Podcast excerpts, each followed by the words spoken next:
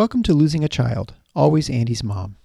On this podcast, we journey through the devastating experience of the death of a child. Grief is seldom discussed openly in our culture, and the death of a child makes people feel even more uncomfortable. We approach the topic openly and honestly, speaking to people who have lost loved ones and experts who help care for them. Whether you are a parent experiencing loss or someone who wants to support another going through this tragedy, this podcast strives to offer hope and help.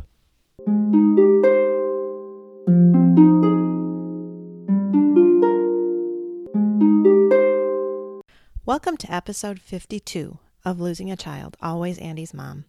I'm Marcy Larson, Andy's mom. As all of my listeners know, it is really hard to be a grieving parent. It is especially hard to be a grieving parent when your child's death is really publicized. I know I remember that. Our car accident made every local news station, and pictures of me from my pediatric website were on the news every night for those first few nights.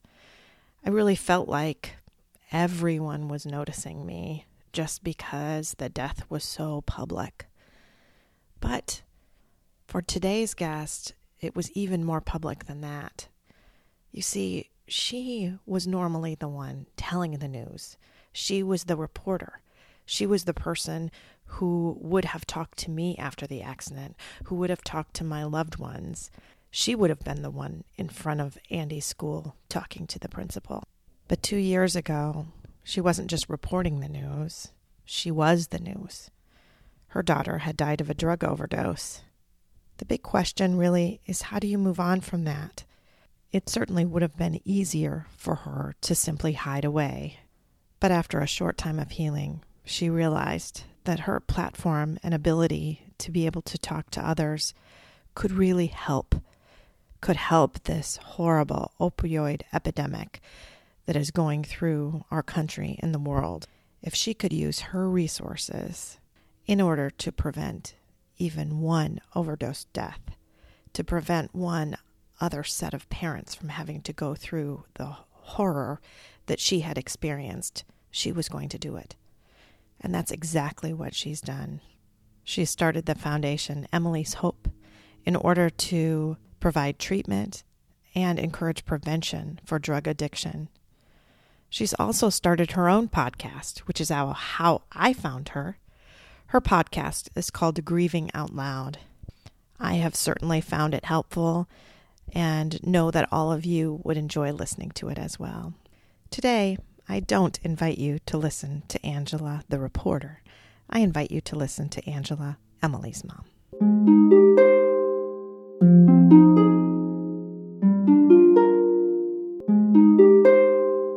Thank you so much, Angela, for agreeing to come on the show today. I really appreciate it. Well, you're so welcome. Thank you for having me. And I'm excited to have you on today because you have done so much of what I have done in some ways. We both started podcasts after losing our children, and yours has a little bit of a different take, I think, than mine does. But why don't you first start out by just telling us all about your daughter? Well, Emily was my firstborn child. She was born in 1997, and she was just, I just figured out what my purpose in life was when she was oh. born. I realized that I was there to serve her. Uh, that was what I was here for all along. And um, I just, she was so fun. She was also challenging, though. You know, she mm-hmm. was a, a difficult uh, birth and uh, delivery and she was just she didn't sleep through the night till she was four. She was oh, kind oh my of, goodness. Yeah she was um, she's very headstrong uh, very hard you know to teach you know not to touch the hot stove kind of thing just more of a high needs fussy baby. So she was uh, colicky at first. She had a milk protein allergy. I mean, I'm telling all these things because you're a pediatrician. So yes, I know but, all these things. I hear them all the time. these stories. But at the same time, she was uh, also just quite remarkable. She was she would bring me things uh, starting as a toddler. She would make things out of grass and sticks. These creations that were like.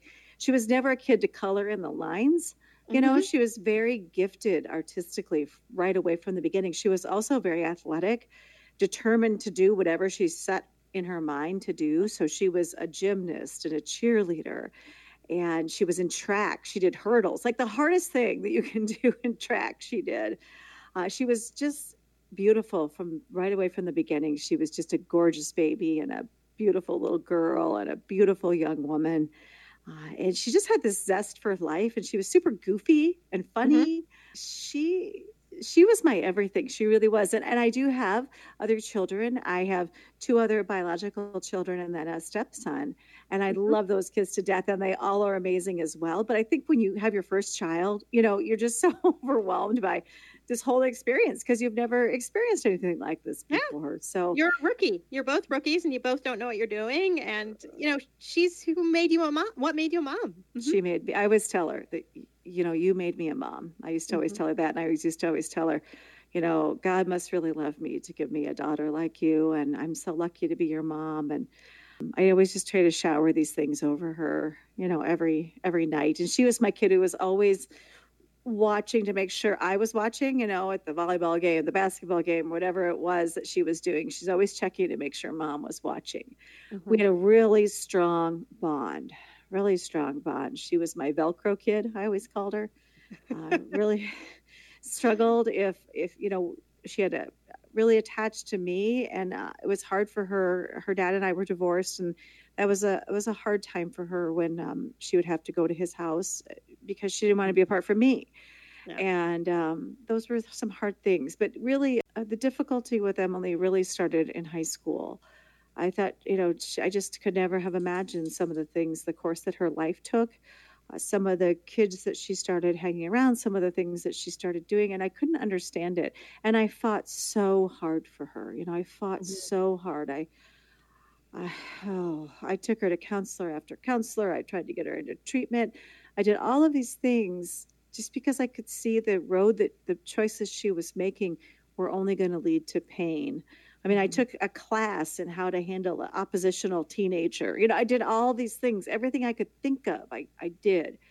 Uh, but it didn't save her life. You know, she still ended up uh, suffering from addiction. And she was really attracted to that whole lifestyle and that whole world. She had met a boy pretty young at 16.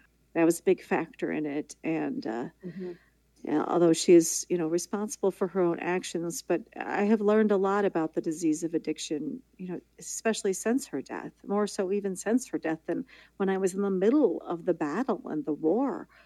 But I didn't know she was going to die. I didn't know what she was doing. So we were planning an intervention for her because we knew something was horribly wrong. She wasn't living in my house. She'd been living with this boy that she'd been with since the age of 16 and then they had just broken up three weeks prior and i thought oh good this is my chance really to get her yeah. some help.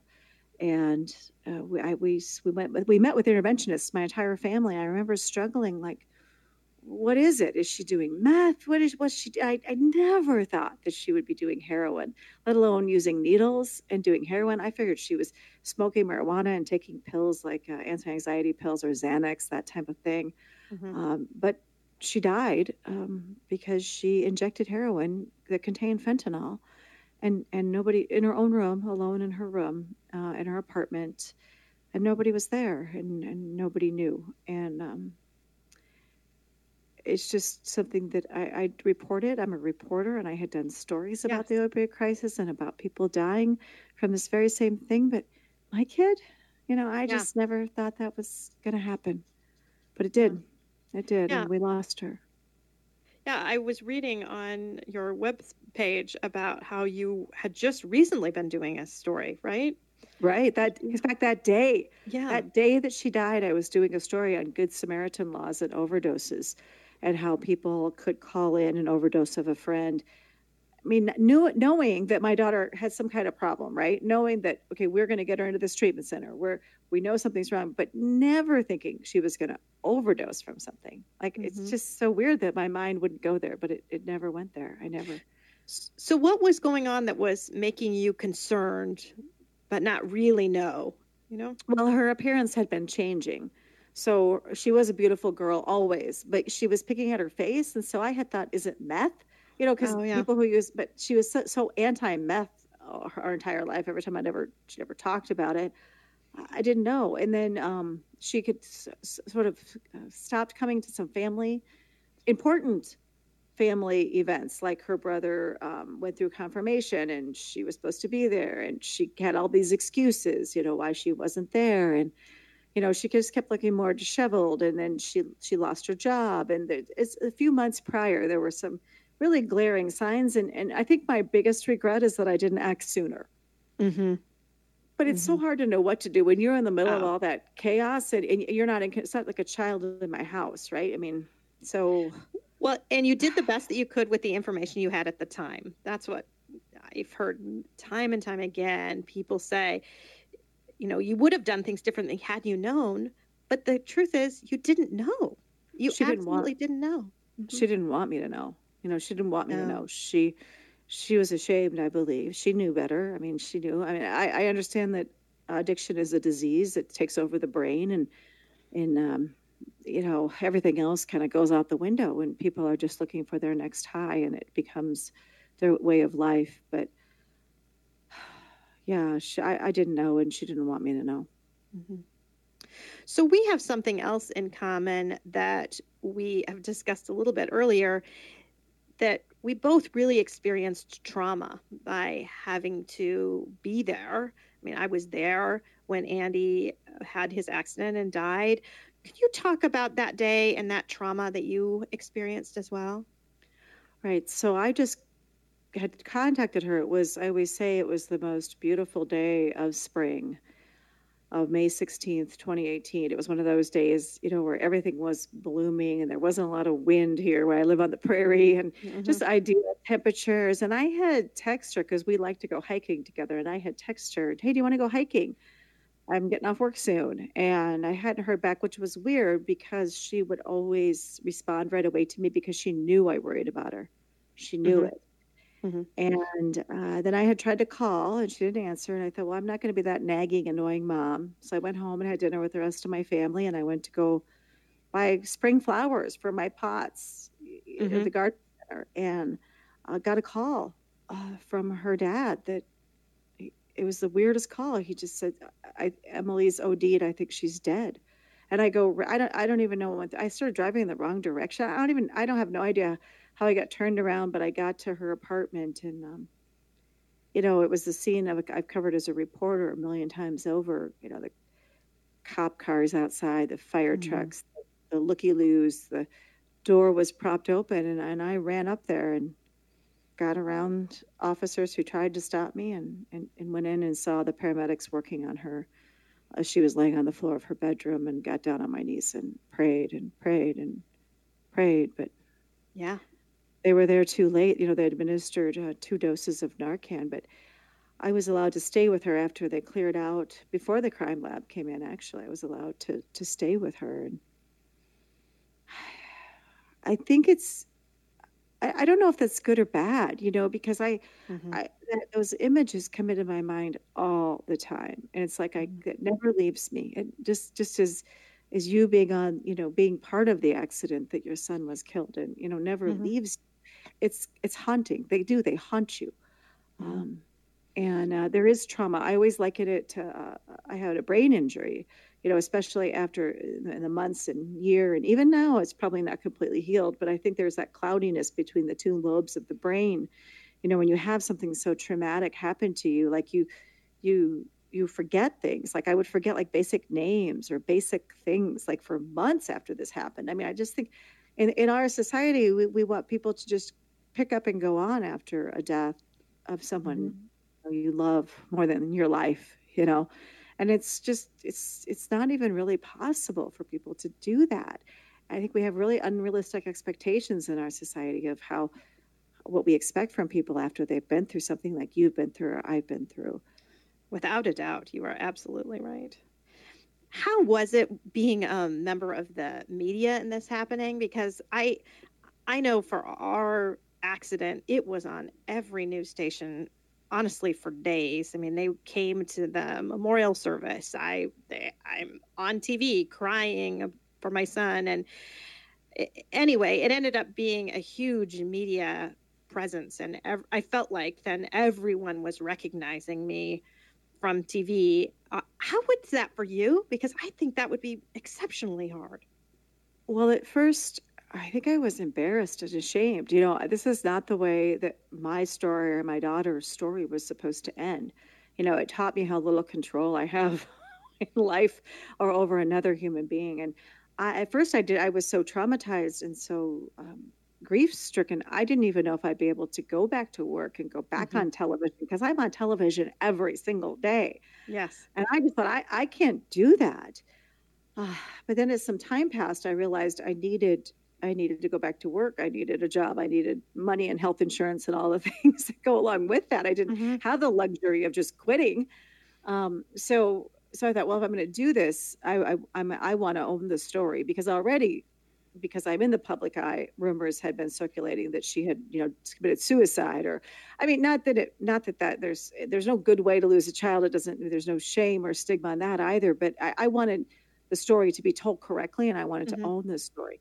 And so I just thought I have to tell it. I have to tell it. And I called up my boss and I said I want to do I want to tell Emily's story and I want to do a special on the opioid epidemic. And she said, We were hoping you would say something like that. We really were. We were going right. to support you no matter what you wanted, but this is what we really want you to do too.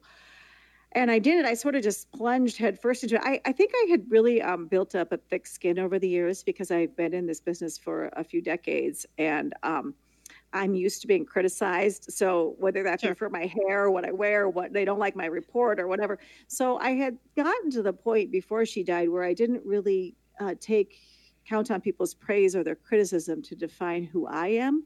So I, I knew I knew going in that I could hear a lot of horrible comments, uh, but and I really probably expected more of them. And I just thought, I don't care. I, I don't really care. I'm doing this because I want to tell her story. So no other mother has to ever go through what I have gone through, or dad mm-hmm. for that matter, parent, right. you know. Um, and that is why I did it. That is why I did it. And because I'd asked so many people over the years to tell it, I would have interviewed you, you know, yeah. after that accident. And, and how is it fair for me to expect you to talk about losing your son and then I lose my daughter and I just keep it to myself? I don't, I don't share what happened with people in order for ultimately people to learn from that experience, right? That's mm-hmm. why that's why we do it. Um, well, and overall, the media here has been very good to us. I mean, that obviously the beginning was really hard, but uh, when I started my podcast, I mean, two of the news stations were here at my house covering the story and letting me tell people what I was doing and helping other people. We had a um, the concert the series that was supposed to happen. We were supposed to get the choir from St. John's, Cambridge. We're supposed to come and do a concert for Andy, and they were great. They covered that. We sold out all of the tickets. I know because they covered it. And then, of course, COVID came and the concert didn't happen, and we had to end up refunding the money, and who knows if we'll ever have the Andy Larson Memorial Concert. But I bet you will. I, I, I certainly hope we do. I certainly hope we do. But I do have to say, there were great things for that, right? They really helped that podcast launch. And, and there are a couple reporters, especially, that I feel really are kind of friends now because of how they told my story. Well, no doubt if I didn't have the platform that I have, you know, my charity would not have been able to grow as quickly and as large as it has. No, or my podcast wouldn't have the following that it has, or my blogs, uh, those things that I do on the side as part of my nonprofit foundation. I I would never have that if I hadn't been in this role of reporter. At the same time, it's like a double edged thing, right? So, like, I have this, there's great things about it, and there's also not such great things about it. Everybody knows what happened to my daughter. Uh, mm-hmm. Especially at first, you know, everybody wants to come up and talk to you about it, or and people are for the most part really, really kind. I have to say, when I was expecting all of those negative comments, mm-hmm. there were a few. Um, you know, you weren't a good enough mother you put your career over your kid. This is why this happened to you, or this is natural selection, or she was just a junkie. Those for sure happened. But 98 to 99% of the people out there were supportive mm-hmm. and they and they lifted me up. That was what that was the miracle in all of that was that the people who surrounded me, the people who joined me in my mission of Emily's Hope, which is the name of my nonprofit, the people who joined me were lifting me up and helping me heal, helping my heart heal. You know, all that love. I always say love showed up. Love just showed up. And it mm-hmm. did that in the form of other people who came to be by my side and to walk through this with me and to do what they could to support my mission. And so without me ever speaking about it, that never would have happened. None right. of those things would have happened. And and that is so brave that you were able to do that. I recently spoke to another mom who I've known for a few years now and her son had died of an overdose and she had never really told her story until recently and she had said she just felt like people would judge her she said she didn't want to go back to church because she wondered what people were thinking. She wondered if people would now want not want their children to play with her other children, that they were bad kids or things like that. You just feel this judgment that it turns out didn't really happen nearly as much as she feared it would happen when time goes on, but you just have that fear.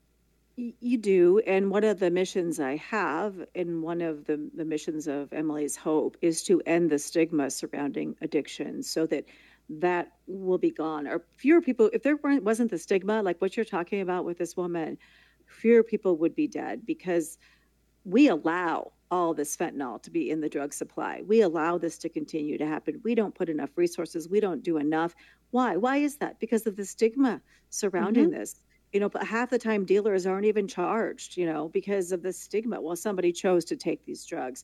Well we don't we i'm trying to reframe that. That that is really what i feel most passionate about. I don't want this woman that you're talking about to feel like her child's death is any different than your child's death. I mean right? this is a horrible loss and and and she deserves to be supported and loved and it's not a reflection on her other children. And you know i think my other kids at first especially my younger son was worried about that. What will people think my sister mm-hmm. died of a drug overdose he's never touched a drug in his life you know i always say too like we, we put so much on mothers like we put so much response responsibility on mothers in terms of how that child turns out. Yes. And I always say, well, if I take 100% of the blame for my daughter, you know, suffering from this disease of addiction and, and um, ultimately overdosing and dying, do I take 100% of the credit for this brainiac child I have who's taken all these advanced classes and got, all, you know, is doing mm-hmm. this, this? I mean, how can I be both? Do you know yeah. what I'm saying? Right. So I just think like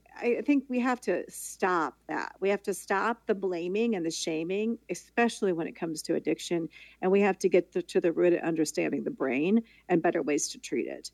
Mm-hmm. And, and once we stop that, once people can say, "Yeah, you know, I, I I suffer from addiction," or "My child suffered from addiction," without the fear of the of the repercussions of shame and guilt and you know judgment you know, then we'll be in a better place in this world where this will happen less frequently. Mm-hmm. I've had um, moms reach out that have struggled, that have been struggling with that guilt, uh, especially I think when their children die of suicide or drug overdose. Those are the two that they just feel so much guilt. How did you get past that? uh, because that's what I've had questions is how do I get past this guilt? How guilt. how do I how do I go on from the guilt? I guess I write about some of that in my blogs uh, that I try to focus on the now, being present in the now. Mm-hmm. Because I can't go back and rewrite or change the past. That's right. over with. And I can't have no control over what's going to happen in the future. And now I am free of both right now. So right. that frees me of the guilt. I focus a lot on when I, when those feelings come up, like I just like the would have, should have, could have, right? Like if yeah.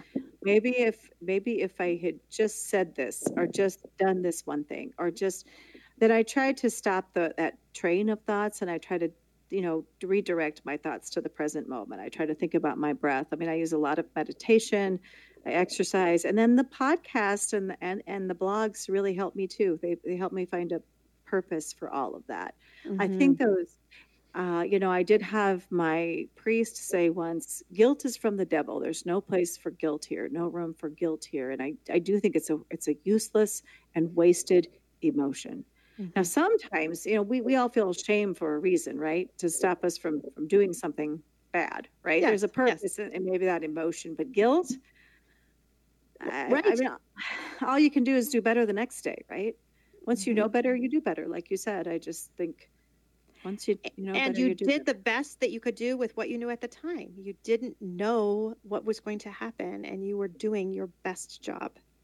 Right, right. And I think now, and, and you probably feel this way too, it's the longing for her that I have. I- I'll tell you, I'll tell you a little story. It happened just this week. I was thinking of writing a blog about it because I thought maybe it would help other moms. Was that I, my husband and I had gone to Costco, and um, uh, just a few, you know, aisles or, two, or ahead of us was this mother and father and this young woman. And this young woman looked like Emily. She had her hair up like Emily. She was wearing a jean jacket like and yoga pants like Emily would have. She had a long strap purse. The curve of her face looked a little bit like Emily's, and she's just getting groceries with her parents, you know. Mhm. And I saw her, and I looked at her, and then I looked at my husband, and he's like, "That looks like Emily." And I said, "I know." And I'm standing over the fish in Costco, if you know where they are. And I'm crying. And I'm like, I can't believe I'm crying at the Costco. I said to my husband, I can't believe I'm crying at the Costco. I said, that looks so much like Emily. And I miss her so much. I long for her. Why can't she be in the Costco with me? Right. And so it's that longing, you know, with something that you'll never have. It's, you know, we have to accept the fact that our children aren't here. We have to accept it. You, you Mhm. can do nothing but accept it. For Right. your life goes on. Your life does go on, and you have to accept that too, Mhm. right? But the longing will always be there. I think. It's very interesting. You are writing a blog post on Costco because I have a blog post entitled Costco. so now, now you'll have to look at my webpage and see my Costco blog. Well, I, I, I did we see a couple of your moments at Costco. to- yeah, Costco moments. I don't know what happens there, but yeah, yeah. Oh. So tell us more about Emily's Hope and how that started. Because I know you started by do wanting to do this story, but how did it morph into Emily's Hope? Well, right before I went public with her story, I wanted to do something with her artwork because she was a very prolific painter. She left me with 29 paintings. There are others out there I don't have, but I have 29 of them. She also was a seamstress. She sewed bucket hats and she made dream catchers and she did all these things. She's very artistic, made pottery. And I had all this artwork and I'm like, I just want to preserve her artwork. What what can I do to preserve her artwork? And a local um, health system was building a new treatment center. And so I thought maybe I can get her artwork in the treatment center. You know, what can I do? And I went to the groundbreaking of this. And the idea just came to me. I need to raise money uh, to help people get treatment at this treatment center, uh, scholarships, you know, because I knew how expensive it was. And I just thought, I'm gonna, I'm gonna do this. And then I, I'm gonna call it Emily's Hope. I, I write on there why it's called Emily's Hope, and I talk about it. But, um, but I started doing that and and it just morphed and grew from there. And then my story, because I went public and because I'm on the news, went national and international. And the thing just it just took off. And now we help with treatment, we help with recovery, um, sober living homes, and I speak all over the country, telling her story, uh, hopefully to educate, especially to young people. Um, you know, to let them know, especially about the fentanyl in our drug supply. We can't look at experimenting and just kind of look away as parents, or just kind of, you know, ha, we all we all got drunk when we were young, or whatever. Because I know. I, I try. So all of that kind of came together in sort of this, I don't know, crazy way. I never could have imagined, ever, Mhm. um, that I would be sitting here telling you about all this now. Well, it's beautiful that you're able to do that. I know I have spoken to um, different kids, obviously, when I do the, just their checkups. And so many teens anymore, they don't even hide the fact that they're doing marijuana. They don't hide that from me at all. They all just say, oh, it's just a little weed, and think it's better some ways than smoking cigarettes and better than drinking alcohol, which I then try to talk to them about this, right? But Right. it's just becoming so accepted. Now in Michigan, here it's legal. Recreational marijuana is legal, not for teens, obviously, but for older people. So that makes them think even more it's not a big deal. And I, a few years ago, I had a young girl come in, a very young teen, and her mom had brought her in because she had found that she had done heroin a couple of times. So not just the marijuana, but she was doing heroin, and they actually were getting um, uh, they wanted to do an FMLA act so that somebody would be home with her like 24 7 to keep her at home, to keep her from doing this. And the mom left the room, so I would have some time to talk to her and about the she smoked marijuana every single day and then she'd done heroin a few times and we were talking about how dangerous that was and she said i know but it was so amazing if it was here right now i'd do it again and it well, broke my heart it broke my heart and she knew she knew it was dangerous she knew it was horrible but it had given her such a high that she did not care Right. And as a physician, you know, this stuff is not for the developing brain. I mean, no, uh, no use, no use ever. I, I, I, wish I could say 25, but of course, yeah. in society, that's probably not going to happen, but at least until 21. I mean, your chances of becoming addicted, the younger you use and they're just so exponentially higher than if you can delay first use, you know, that kind of thing. But we have normalized marijuana in the society, and oh, there's that big debate over it being a gateway drug. Well, is it a gateway drug or not? I know for my daughter, it was, and yeah. I know she started using marijuana at about the age 14, and so and so many people I've talked to who are in recovery lots of people, famous people like Jack Osbourne or Brandon Novak, they say the second time I smoked weed or the first time or whatever, one first or second time, I knew this was it for me. Like I had found my thing. And yeah. so I have tried, that's when when I talk to kids, I'm like, you don't know if it has fentanyl in it. I mean, it's like playing Russian roulette. Any kind of illegal drug you do, any kind of illegal drug mm-hmm. could have fentanyl in it. So so this is something we have to stop like thinking it's okay for I mean, I know weed is a huge thing among kids now. I, I, I mean, it's really prevalent on college campuses, but it's not good for their brains. Oh no, know? it's terrible. and I tell them, you know, and I tell that. them all the time that you make stupid decisions too. And yeah. let's just think about it that way. You don't even have to think about the dangerous medical component, just what it does to you mentally and how now you do stupid things. Right. You know, you just right. You and get I, in a car and you drive or you end up getting pregnant or all of these number of things that you can do when you are high that you would not do if you weren't. So right. there's a lot, a lot to it. And I do think Emily's story has gotten through to some kids. I always say, even if, even if um, we, I just say one life in this mission that I'm on, even if one person lives and you know has a good life because we've done this. I spoke in Michigan um, a while back at your capital uh, mm-hmm. in Lansing, and um, I spoke to a group of teenagers. It was a big health conference, and this girl came up to me and she said to me, she's about 17, I think, and she said, You know, a couple of years ago, I tried to commit suicide. But after watching your story and what this does to what this did to you as a mom, I mm-hmm. never want to do that to my mom. I never want to do it. And I've had kids come up and say, I'm doing meth, I'm doing heroin, what do I do? You know, in small towns, you know, places you'd never think, but it's everywhere. I mean, it's everywhere. And these overdoses are happening to these kids. And I mean, man, we got to we got to get a grip on this. Or there's going to be a lot more. There already are. I mean, there already are thousands of moms like me out there. 1000s mm-hmm. of us. You know. Yeah. Tens of thousands. And it's hard when it's something that you feel like could have been prevented, right? Oh, sure. Sure. Yeah, mm-hmm. it should have. I think prevented. that makes it. I think, yeah, I think that makes it worse, right? Just like with our car accident, how she was completely doing something she shouldn't have been. I'll never know what it was, but she was doing something. There's no reason she should have hit us. There's, and when you are making bad choices, you feel like you made that choice. Why did you make that bad choice? Right. what could you have done differently? Well and then also like the dealers putting the fentanyl and killing people. You know i mean 30 years ago using heroin wasn't necessarily a death sentence that it is today. You know mm-hmm. this, the drugs being laced with this chemical i mean it's just the synthetic opioid. It's just you can't take the risk. You know it's you can't take it. But people do every day because the high is so powerful.